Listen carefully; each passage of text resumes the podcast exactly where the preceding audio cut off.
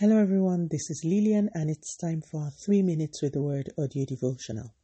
Today's topic in the Your Shepherd series is worried sheep, and our anchor scripture is taken from the book of Psalms, chapter 23, and verse 1. The Lord is my shepherd, I lack nothing. For a few episodes now, we've been speaking about the Lord being a shepherd. We spoke about the fact that the quality of the life of a sheep is directly proportional to the quality of the shepherd. We then went on to speak about some of the characteristics of the Lord as shepherd.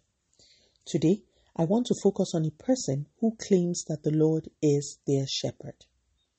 Remember, we said that the Lord as a shepherd feeds, guides, and shields the sheep. If the Lord then is our shepherd, we as sheep will have nothing to worry about. No wonder the Bible says in the book of Philippians, chapter 4 and verse 6 Do not be anxious or worried about anything, but in everything, every circumstance and situation, by prayer and petition with thanksgiving, continue to make your specific requests known to God. Notice that the scripture does not say that things will not arise that will make you to worry. In fact, the scripture actually suggests that things will arise that will cause you to become anxious or worried. But the Bible is saying, no matter what comes your way, you must not worry. Let's think actual sheep now. Can you imagine a sheep worrying about where it will get green pastures? Is that not the function of the shepherd? To find out where the pastures are green and lead the sheep there? Or imagine a sheep being worried that a dog is running towards it. If the shepherd is asleep, of course, such a sheep should worry. But if the shepherd neither sleeps nor slumbers, then the sheep has nothing to worry about. All he must do is to ensure that he is within the fold at the exact position where the shepherd asked him to be. Today's message is applicable to everyone, but there is that one person who the Lord is telling today, do not worry. I know things are looking bad.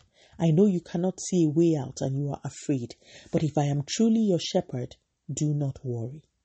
Sometimes it is almost as if we start worrying before we even realize we are worrying. If that happens to you, once you realize there's worry in your heart, declare out loud, I refuse to worry because the Lord is my shepherd and he is capable. Then go ahead and turn your worry point into a prayer point. Do this as often as you sense worry over any issue. If the Lord is your shepherd, you can be sure that He will sort you out.